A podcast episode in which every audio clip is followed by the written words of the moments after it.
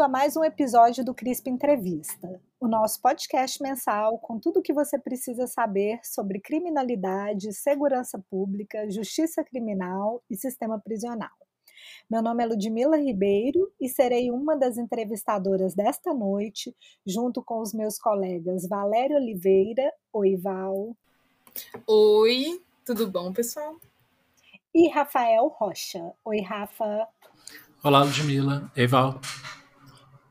Oi, gente.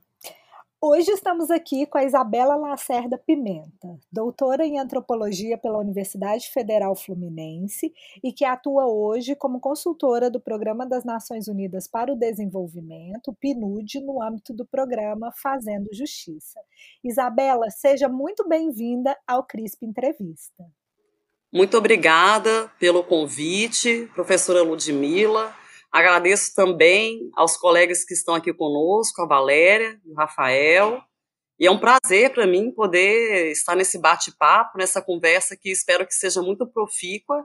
Espero sair daqui, né, enfim, deixando um pouco da, da experiência que eu passei, mas também escutando de vocês, né, permanecendo em interlocução, não só aqui, mas em outros momentos também. Muito obrigada.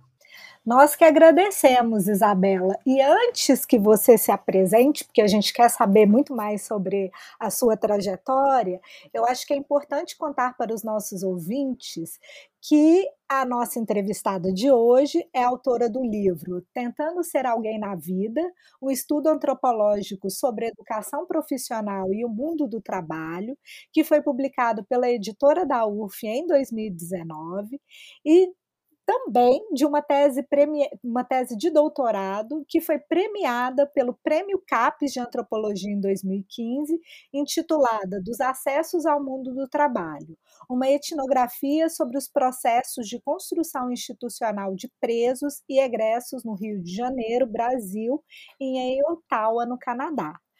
É importante também mencionar que a Isabela já ganhou é, por duas vezes na FAPERJ o edital para transformar a tese dela em livro. Parece que agora vai, em 2021. Finalmente teremos essa importante contribuição ao nosso campo né, de conhecimento no formato de livro. Isabela, Hoje nós vamos conversar um pouco sobre os seus estudos e achados acerca das estratégias de reinserção social de egressos, observadas durante a sua pesquisa no Brasil e no Canadá. Mas para a gente começar aqui o nosso bate-papo, a gente queria te ouvir um pouco sobre como que foi esse processo de encontro com o tema dos egressos. O que, que te levou a estudar a questão da reinserção social? Conta para a gente um pouco sobre a sua trajetória. É, professora Ludmila, muito obrigada pela questão. É, é, importante fazer uma retrospectiva em relação à, à, trajetória acadêmica nesse sentido, porque, na verdade, o tema do egresso, né, o tema do sistema prisional como um todo, ele aparece, né, mas antes disso, é, a gente tem um tema do trabalho. Né, então, é, antes da nossa conversa se iniciar aqui, eu estava dizendo que eu venho de uma família de classe trabalhadora certo? Então, o trabalho sempre teve um valor muito central é, na minha vida e, consequentemente, na academia. Né? Então, ao longo do mestrado, eu estudei como né, que os estudantes né, do ensino médio técnico em máquinas navais se tornavam trabalhadores, né? Essa questão da, do acionamento da, da identidade de trabalhador. Fiz um estudo comparado entre a turma da manhã e a turma da noite, para entender não somente o valor do estudo, né, do saber teórico, mas também do saber prático na vida desses estudantes. Né? Então, a turma da manhã, por exemplo, era composta por pessoas mais jovens, né? enquanto que a turma da noite, é, a gente tinha pessoas que ali estavam buscando uma recolocação no mercado através de um CREA. Então, esse universo do trabalho foi sempre um universo que me instigou muito por conta da minha história de vida, né, a minha história familiar, né, meu pai já foi operário das tintas Ipiranga, ele era agricultor, né, depois ele teve uma padaria em Belo Horizonte e o tema do trabalho sempre foi muito presente. É, quando eu estava no doutorado, eu tinha o projeto para continuar estudando segmentos de classes trabalhadoras, eu acabei sendo surpreendida por, na época, o programa Começar de Novo, que era uma iniciativa do Conselho Nacional de Justiça que chamava os empresários e tentava também sensibilizar a sociedade para uma vaga no mercado de trabalho para egressos do sistema prisional. E naquele momento, envolvida com a temática do trabalho, né, de inserção no mercado de trabalho, sobretudo do mercado de trabalho formal, é, eu pensei, poxa, se a gente tem uma série de entraves né, e de barreiras, muitas vezes, colocadas para as pessoas que, que não têm um, um registro né, criminal, imagina para uma pessoa que passou pelo sistema prisional. Né? Então, assistindo aquela, aquela chamada do Conselho Nacional de Justiça, do programa Começar de Novo, surgiu esse interesse né, em investigar essa política pública. Né? Então, eu queria entender se existia uma política pública no Brasil, ou se a gente tinha mais iniciativas pulverizadas e fazer um contraste depois, posteriormente, com uma outra realidade, né, que no caso foi a realidade canadense. Então, o interesse, na verdade, surgiu a partir do tema, do grande tema do trabalho, né? E aí eu fui investigar o trabalho para esse segmento, né? No caso, a gente está chamando de egressos, que em algum momento da sua vida teve uma experiência é, no sistema penal, vamos dizer assim. É, Isabela, muito bom saber desse link, de como o trabalho foi uma porta de entrada para essa discussão sobre o sistema prisional. Mas nossos ouvintes, que é um grupo composto muito. É, é, que tem muitos alunos, com certeza também vão querer saber como foi que o Canadá, essa pesquisa comparada que você é, realizou na sua tese, é, se viabilizou. Como que apareceu essa oportunidade de fazer essa pesquisa comparada? Bem, é, desde o início do, do, doutorado, eu já tinha essa, essa perspectiva, né, esse intuito de fazer um estudo comparado com outro país. A partir disso, né, é, a época fazia parte, ainda faço até hoje, né, do Instituto de Estudos Comparados em Administração Institucional de Conflitos, o INEAC, né, que fica na Universidade Federal Fluminense, sob a coordenação do professor Kant.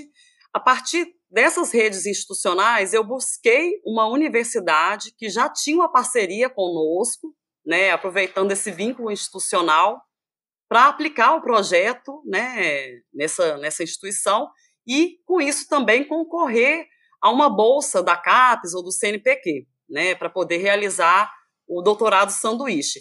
O interesse também advém desse, desse grupo, né, da gente ter tido muitas pessoas que apostaram nesse investimento em estudos comparados com outras nações, né, com outras perspectivas que não seja a perspectiva brasileira, né.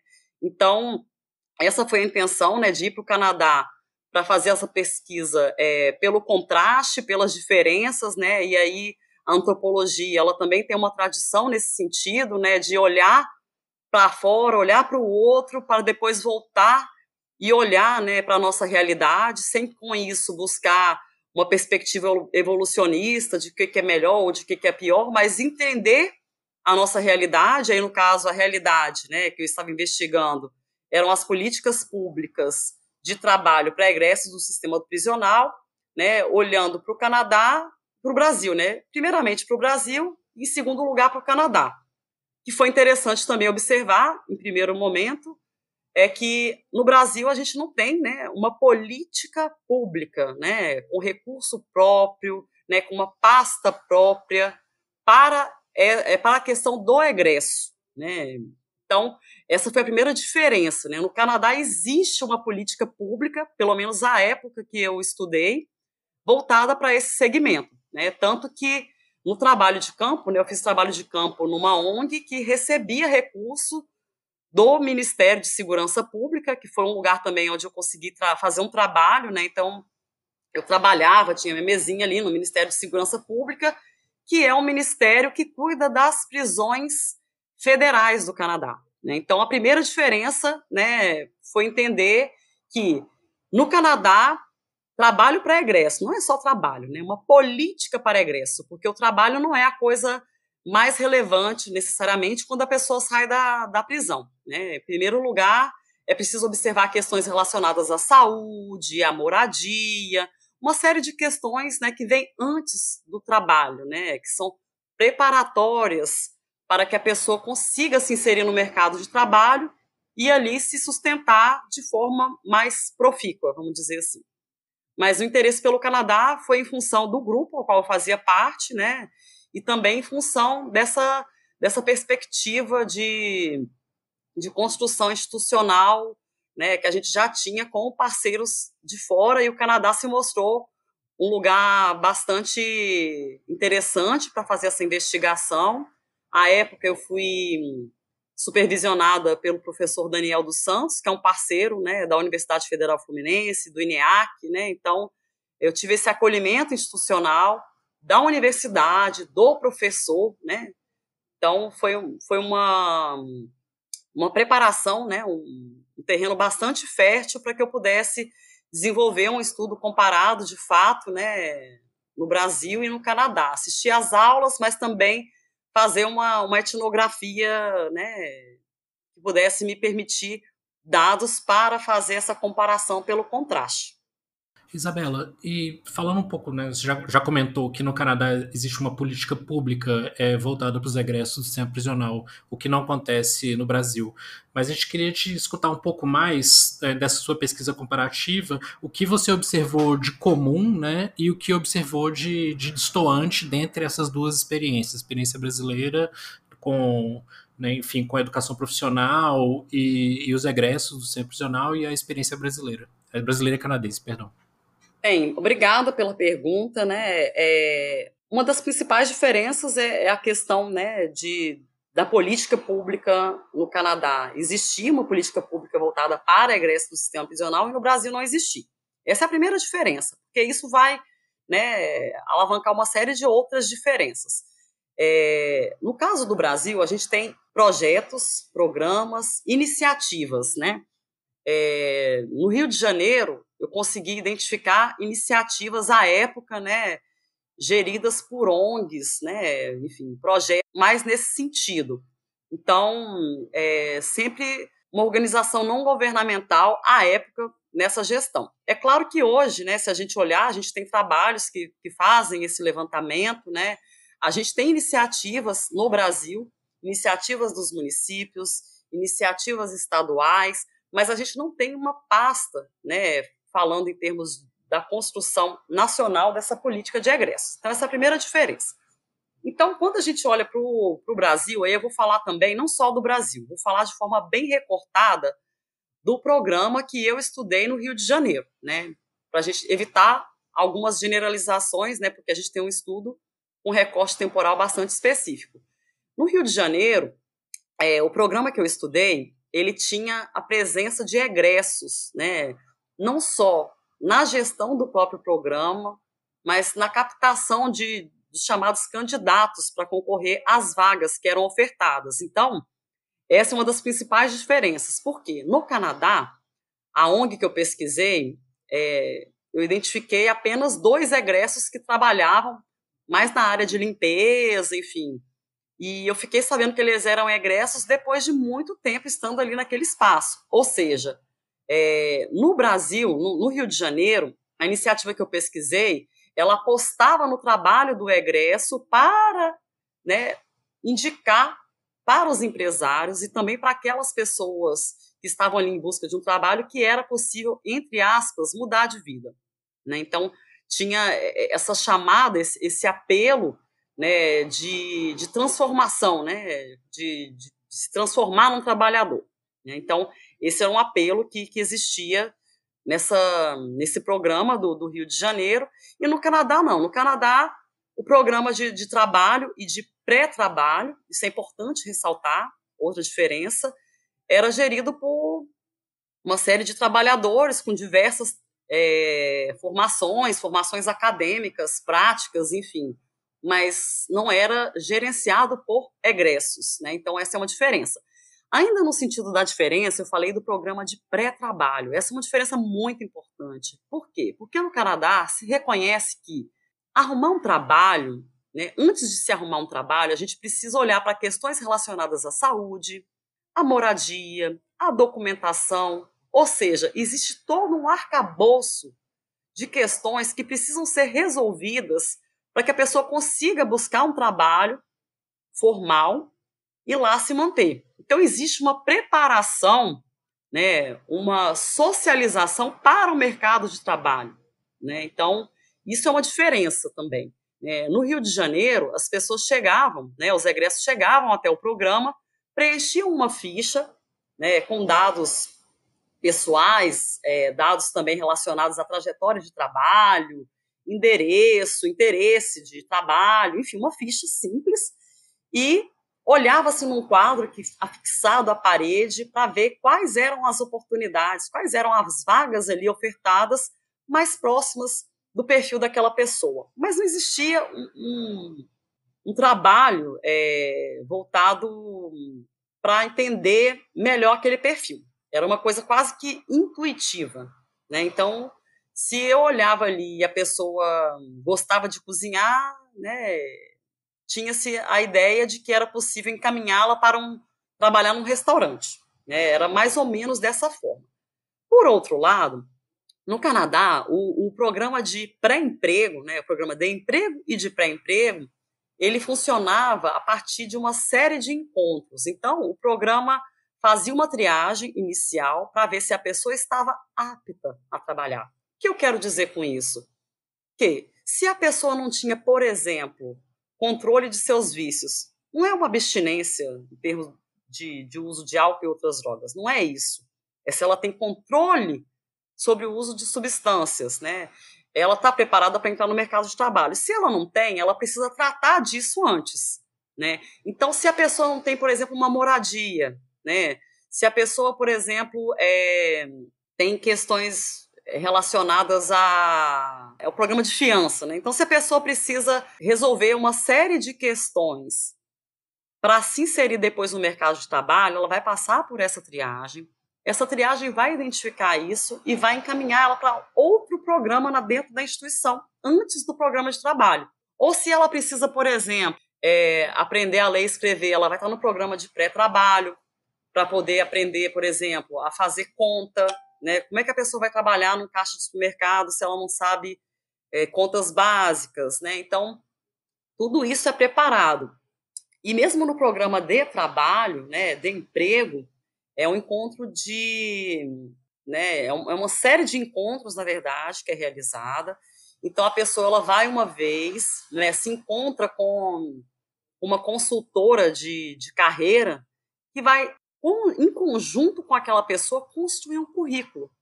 Né? Isso não existe, por exemplo, na iniciativa que foi pesquisada no Rio de Janeiro.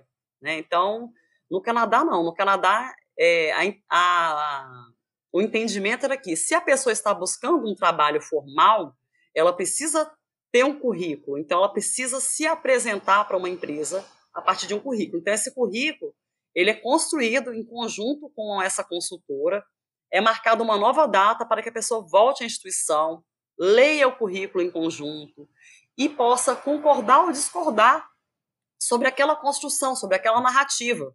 Né? Então tá ali, por exemplo, é, excelentes habilidades em matemática. A pessoa pode discordar, não, não é tão excelente assim. Coloca boas habilidades em matemáticas. Então, o currículo ele passa por uma revisão. Além disso, durante esses encontros também é observada a pontualidade, é, a apresentação pessoal. Então, se a pessoa chega atrasada, isso indica que a pessoa não está preparada para assumir um compromisso de trabalho né, sobretudo dentro da esfera né, ali do, do, trabalho formal no Canadá, né, porque aqui no Brasil a gente ainda tem um pouco dessa tolerância né, de 10, 5 minutos de atraso, isso não é atraso. Né. Na perspectiva canadense, eu ouso até dizer é, norte-americana, né, no, Cana no Canadá e nos Estados Unidos também, cinco minutos é atraso. Isso vai contar no seu registro de trabalho. Então, as pessoas são socializadas para esse mercado, né, para essa essa socialização com o mundo do trabalho. Então, além disso, é, existia nessa nessa organização uma sala com uma série de roupas. Então, caso a pessoa não tenha uma roupa para se, se apresentar numa entrevista de trabalho, ela podia pegar essa roupa na, na organização. Então, que eu quero dizer com isso é que no Canadá você não chega na, na organização e sai de lá com uma ficha de encaminhamento para uma entrevista numa empresa. Você precisa construir um. Você precisa primeiro é, passar por uma triagem para ver se você tem condições, se você está apto ou não para o trabalho, ou se você precisa resolver outras questões para você então poder buscar um trabalho. E aí eu dei o exemplo da questão da moradia, mas pode ser uma questão de saúde né, que é muito comum quando a gente olha para as pessoas que saem do sistema prisional. É, após essa triagem, você passa por uma série de encontros que vai te, te preparar para construir um currículo de forma coletiva com essa consultora de, de trabalho. Além disso, essa consultora de trabalho ela vai te entregar uma ficha que vai acompanhar até o encontro seguinte quais foram suas buscas de trabalho. Né? Então, existia uma série de computadores e pessoas na, na organização para ajudar as pessoas a buscarem o trabalho pela internet.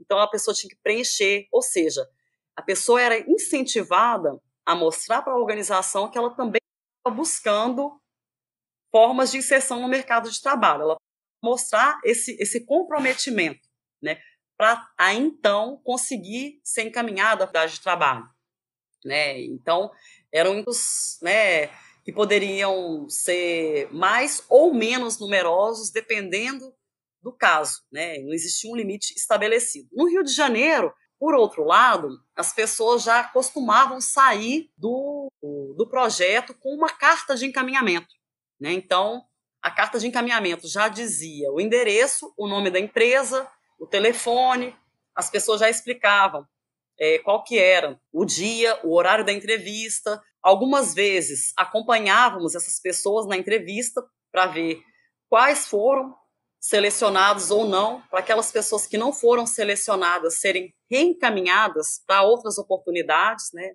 E aí é importante dizer que, que, nesse acompanhamento, né, eu fazia esse trabalho também, porque nesse caso eu trabalhei nessa, nessa organização, mas o foco eram os egressos. Então, os egressos iam, né, os egressos que trabalhavam na organização, no projeto, iam até essas empresas, né, com os outros egressos, né, uma forma de dar suporte a esses egressos, apresentar esses egressos para as empresas parceiras, e além disso, né, a, esses egressos que trabalhavam no projeto, eles também apresentavam o projeto para empresas potencialmente parceiras. Então, quando se identificava é, uma empresa, por exemplo, que pudesse contratar aquela mão de obra, né? A gente buscava ligar, né, agendar uma reunião com o setor responsável, né, por parcerias, né, pelo pelo RH e apresentar a iniciativa.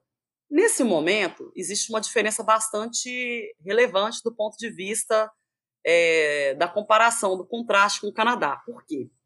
Porque existia um esforço em enaltecer né, aquele trabalho naquele momento, né, então mostrar para as empresas que era possível mudar de vida, entre aspas, aqui, né, é, a partir do trabalho, a partir daquela iniciativa, né, e por outro lado, existia também uma, uma valorização da carreira que aquela pessoa desenvolveu, no crime, no mundo do crime, vamos chamar assim.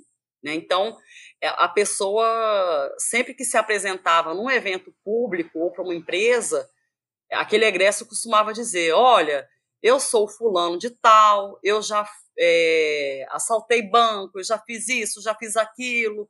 Então, contava um pouco da sua trajetória no mundo do crime para, em seguida, mostrar que estava trabalhando como se fosse um processo de conversão né? Inicialmente, um processo de conversão. Né? Eu quero chamar atenção disso, por quê?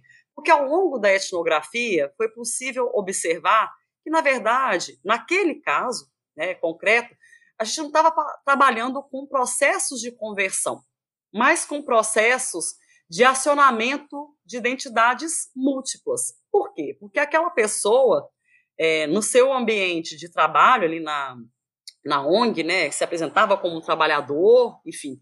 Mas, por outro lado, em outros ambientes, né, em outros circuitos, é, enaltecia-se seus feitos no mundo do crime, ou no universo da prisão. Então, acionava-se a identidade do criminoso em alguns contextos e acionava-se a identidade de trabalhador em outros contextos, que nos mostra que não existe nenhum problema né, de termos múltiplas identidades. Né? Então, o que foi observado no campo do Rio de Janeiro foi, na verdade, um acionamento de múltiplas identidades a partir de contextos específicos. Né? Então, não há, na verdade, um, um encapsulamento, né?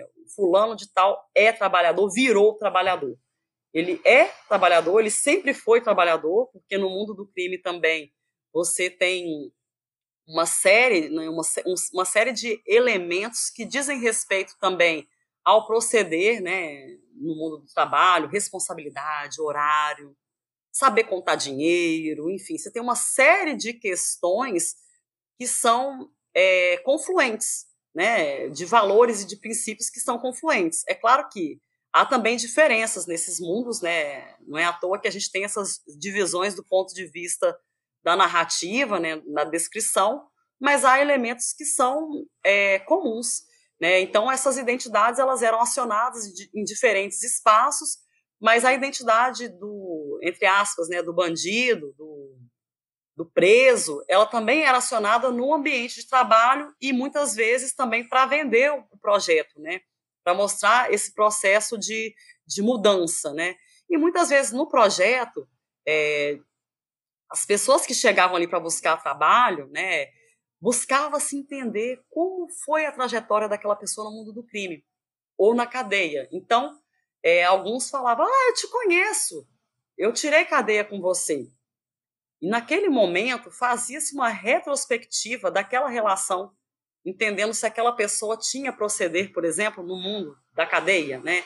Então, se era uma pessoa que na cadeia, entre aspas, não ficava de vacilação, provavelmente no mundo do trabalho ela né, teria responsabilidade. Fazia-se essa analogia, essa aproximação né, ali na hora de, de encaminhar a pessoa para uma vaga de trabalho. Por outro lado, algumas pessoas ficavam com suas fichas ali amontoadas num arquivo. Por quê? Porque justamente né, tinham alguma questão pretérita ali que comprometia a análise daquelas pessoas né, para o, o mundo do trabalho. Então, se a pessoa, por exemplo, era um vacilão na boca, provavelmente essa pessoa também vai ser vacilão no mercado de trabalho. Então, existia também essa leitura a partir da inserção no mundo do crime, encaminhando essas pessoas ou não para uma oportunidade de trabalho.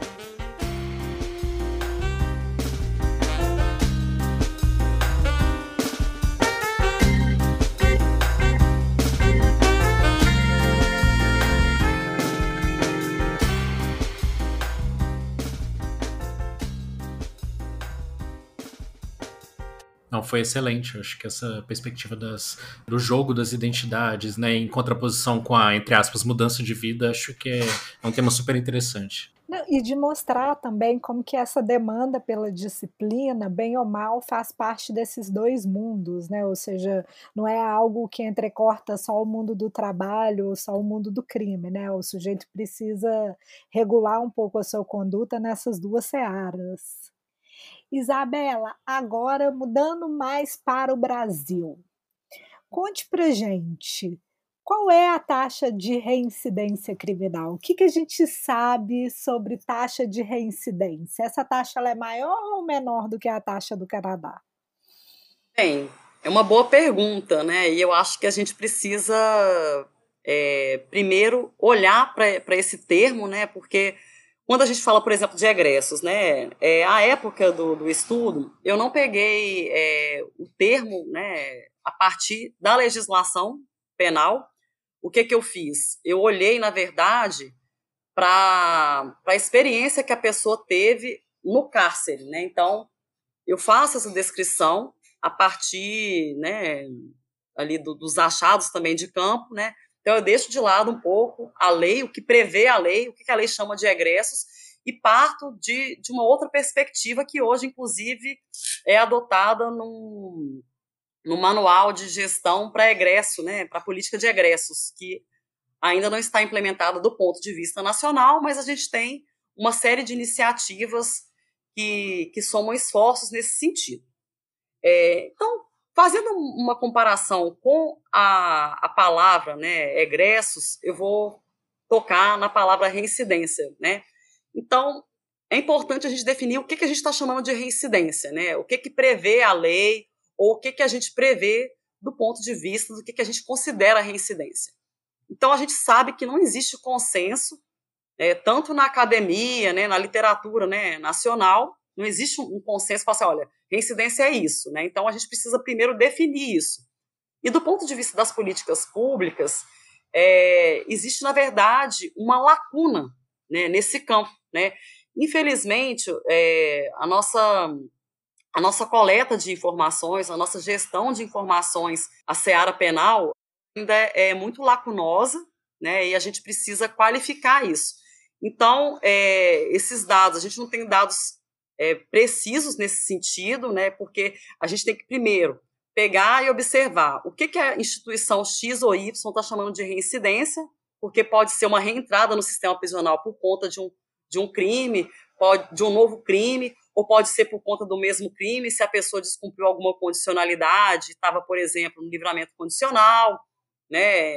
Enfim, então a gente tem essa série de questões. Então, eu acho é complicado a gente é, trabalhar com, com esse termo sem antes a gente olhar o que, que a gente está chamando de reincidência criminal.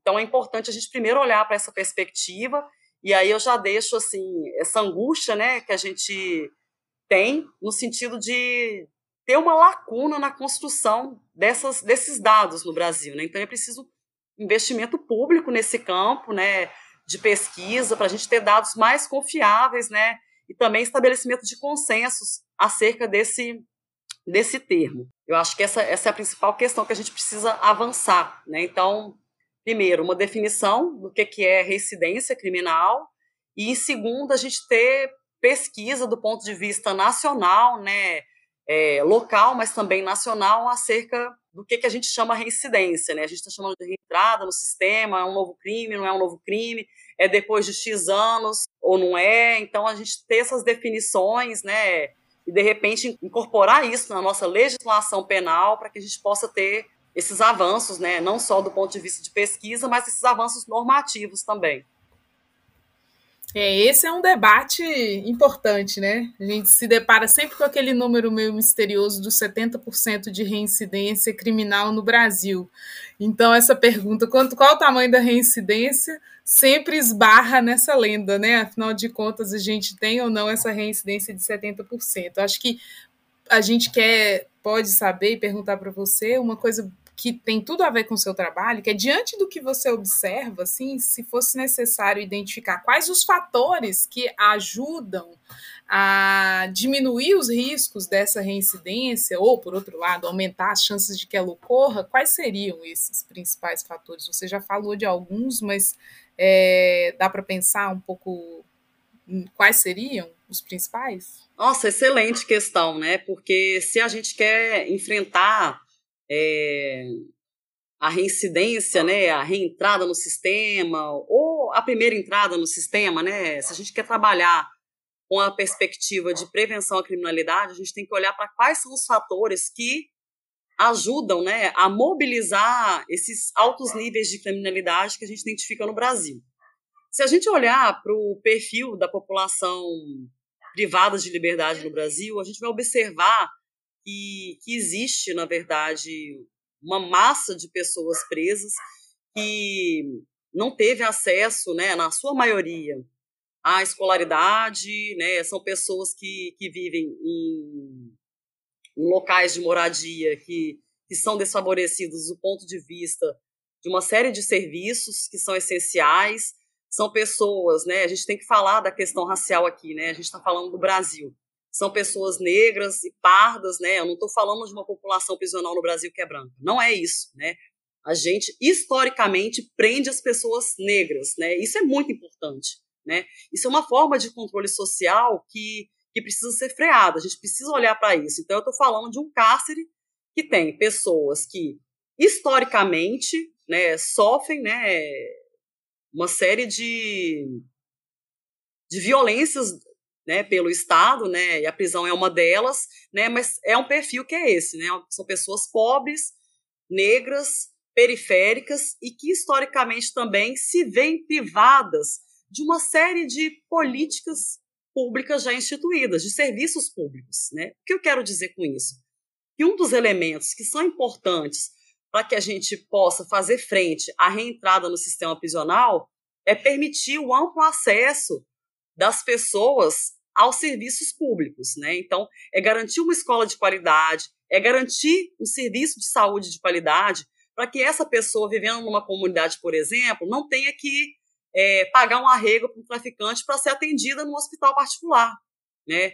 É para que essa pessoa não precise é, pagar X ou Y para a milícia para ter um serviço de internet na sua casa. Então, eu estou falando de serviços e essenciais, serviços e políticas públicas essenciais, e essa população se vê privada. Então, eu acho que um dos fatores para a gente é, fazer frente à reentrada é mobilizar o aço né, universal dessas pessoas a políticas públicas, a serviços públicos de qualidade. Então, a gente precisa qualificar as escolas, a gente precisa, por exemplo, trabalhar com as crianças e com os jovens nessa perspectiva. Né? Então, é, não adianta você ter uma escola e você não dá condições de trabalho com o professor, por exemplo. Né? Você não dá condições para aquele aluno estar ali. Então, é uma série de questões que a gente precisa trabalhar nesse sentido. Né? Então, olhar também do ponto de vista é, das diversas famílias, dos diversos modelos de família que a gente tem no Brasil. Então, eu acho que um dos pontos aí essenciais é, é apostar é, em serviços públicos né, de qualidade, né? então é manter essas pessoas desde sempre né, tendo acesso a esses serviços e políticas públicas, né, que infelizmente no Brasil a gente acompanha, na verdade, um movimento de, de desmantelamento desses serviços. Né? Então, a gente pode olhar para a saúde, para a educação, para as políticas de moradia, né?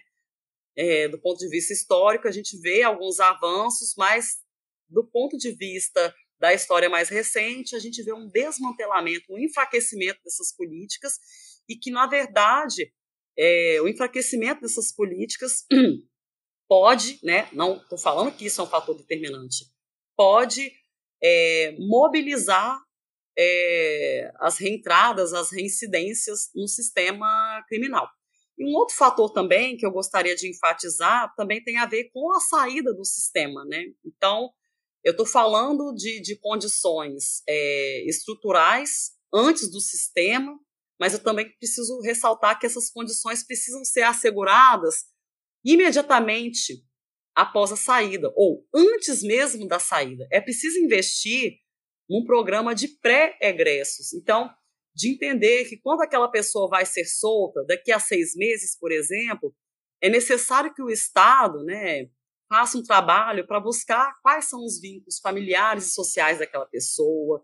Aquela pessoa tem condições de voltar para a sua família, ela tem família. Então, é preciso pensar em procedimentos para garantir uma soltura em consonância com os princípios mínimos da dignidade humana. Né? Então, é preciso pensar serviços também, né? assegurar que essa pessoa, quando saia da prisão, ela consiga se estabelecer na sociedade, né, novamente, né, se é que ela já, já esteve estabelecida, o que, que a gente pode chamar está estabelecido, né, que a gente sempre parte dessa, dessa visão, às vezes, um pouco etnocêntrica, né, e a gente precisa olhar para esse, esse universo, né, o que que o que, que aguarda essa pessoa quando ela sai de uma unidade prisional? Então, a gente precisa pensar em assegurar o acesso a esses serviços, né? Então, se a pessoa precisa de um tratamento de saúde, se a pessoa faz um acompanhamento de saúde dentro da unidade prisional,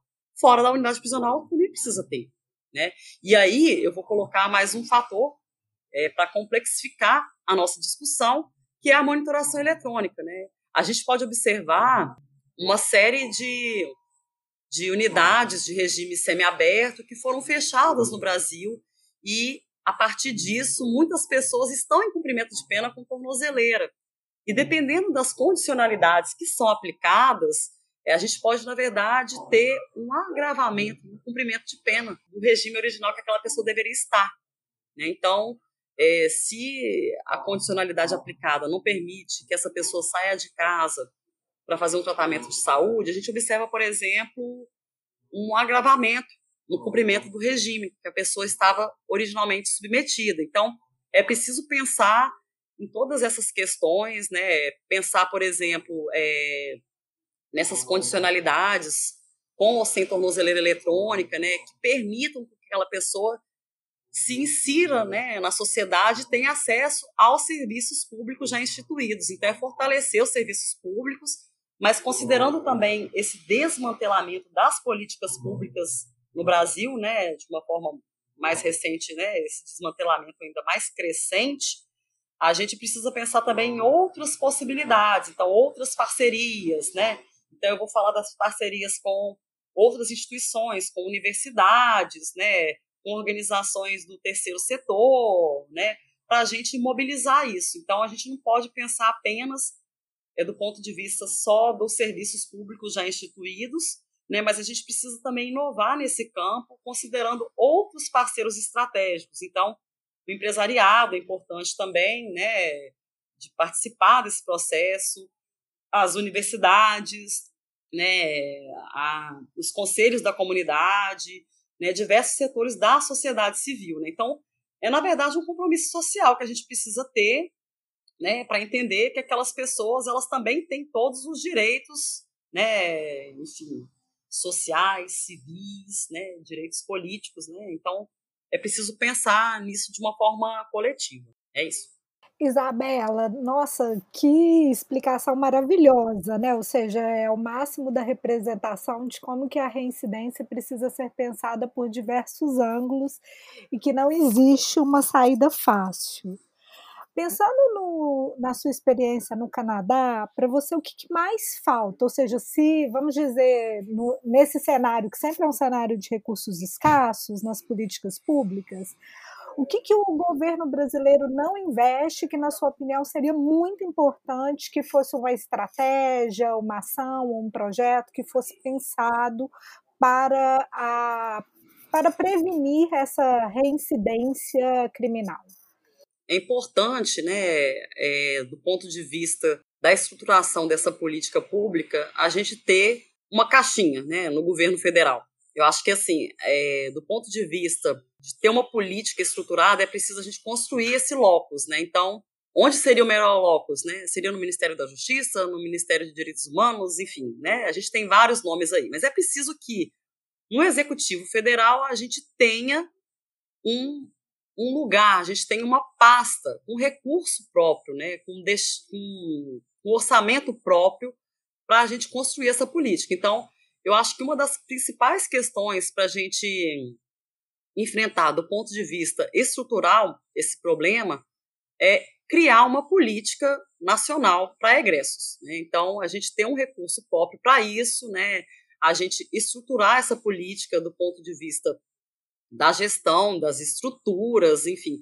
É um trabalho que, enfim, é um trabalho árduo, né, que vai exigir uma série de esforços multidisciplinares, é um trabalho que não é rápido, né, porque pensar uma política que é inexistente, né, estruturá-la exige uma série de esforços, né?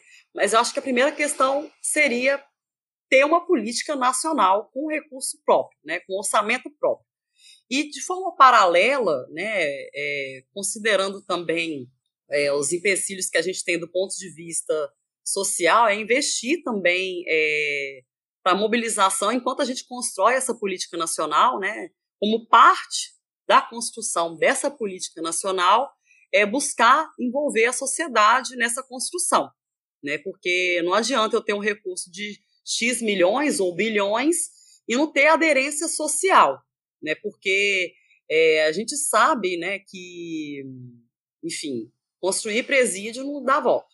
Né? Por outro lado, é, comprar armamento para a polícia, comprar viatura, né, é, é, algo, né, é uma ação que dá muito mais visibilidade política. Né? Mas como é que a gente convence a sociedade de que é importante investir nessa pessoa que cometeu um crime?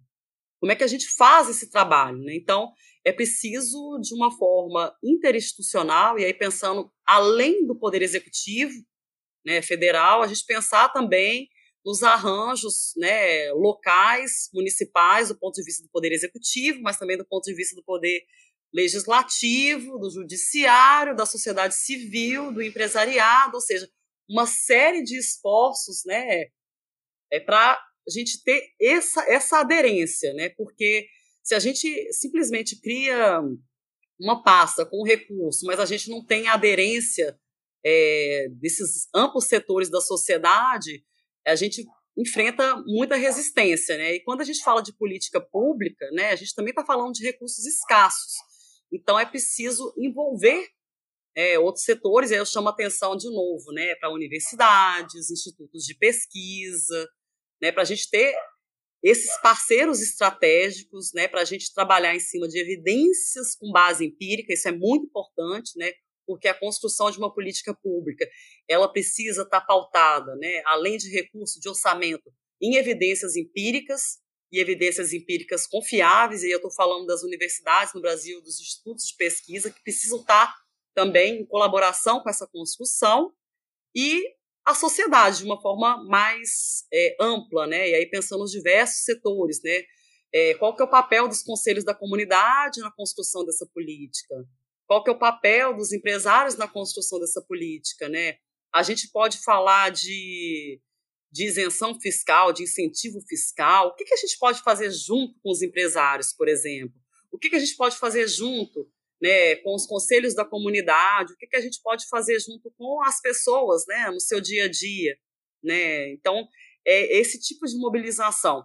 Eu sei que, que é, né, de novo, a gente está falando de recursos escassos, mas eu acho que uma das estratégias é envolver né, todos esses atores, né, pensando, na verdade, os papéis que esses atores precisam desempenhar para a construção de uma política pública que seja estruturada, mas que seja também é, uma política é, que se consiga se, se manter ao longo dos anos e que não seja apenas uma política de um governo X, Y, Z, né, que a gente tenha uma política consolidada, né, e isso aí é um projeto de longo prazo, né, não vou dizer nem médio prazo, é um projeto de longo prazo e que ele precisa ser iniciado no Brasil.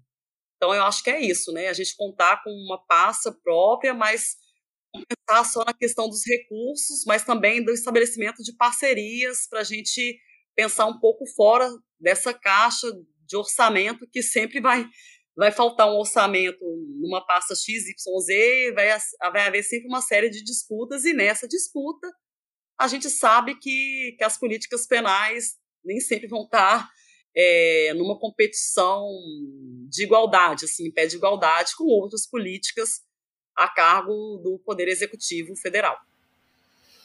Isabela, a gente agradece muito por toda a sua contribuição, por ter nos ensinado tanto nesse, nesse CRISP Entrevista. É, a gente sabe da complexidade do tema e de como pensar essas propostas é, é um desafio para o país, mas também para nós pesquisadores, nossos ouvintes que estão aí em, vários, em várias posições, mas certamente o caminho passa por evidência e contar com sua experiência de pesquisa, com o seu trabalho, com a sua partilha, que foi muito importante. A gente agradece demais por termos você essa noite. Bem, eu que agradeço essa oportunidade, né, de refletir junto com vocês acerca de assuntos tão importantes, né, e que de fato assim marcam a minha trajetória profissional, né, que me acompanham aí já tem algum tempo. E eu sempre fico muito contente quando eu tenho pessoas assim tão qualificadas como vocês aqui para poder pensar, repensar tudo isso, né? E eu que agradeço essa oportunidade. A gente agradece, Isabela. Foi um papo excelente e é muito bom escutar alguém que conhece tanto, né, assim, do tema, desse campo, que encadeia de uma maneira tão clara todas as suas complexidades. Obrigado mesmo. Também quero te agradecer, Isabela. A gente aprendeu muito e acho que essa discussão que você traz, que não é só a questão do trabalho, né? Ou seja, tem toda uma outra gama de fatores que é tão ou igualmente importante para a gente pensar essas políticas de reinserção. Muito obrigada pelo seu tempo e por compartilhar conosco os seus conhecimentos.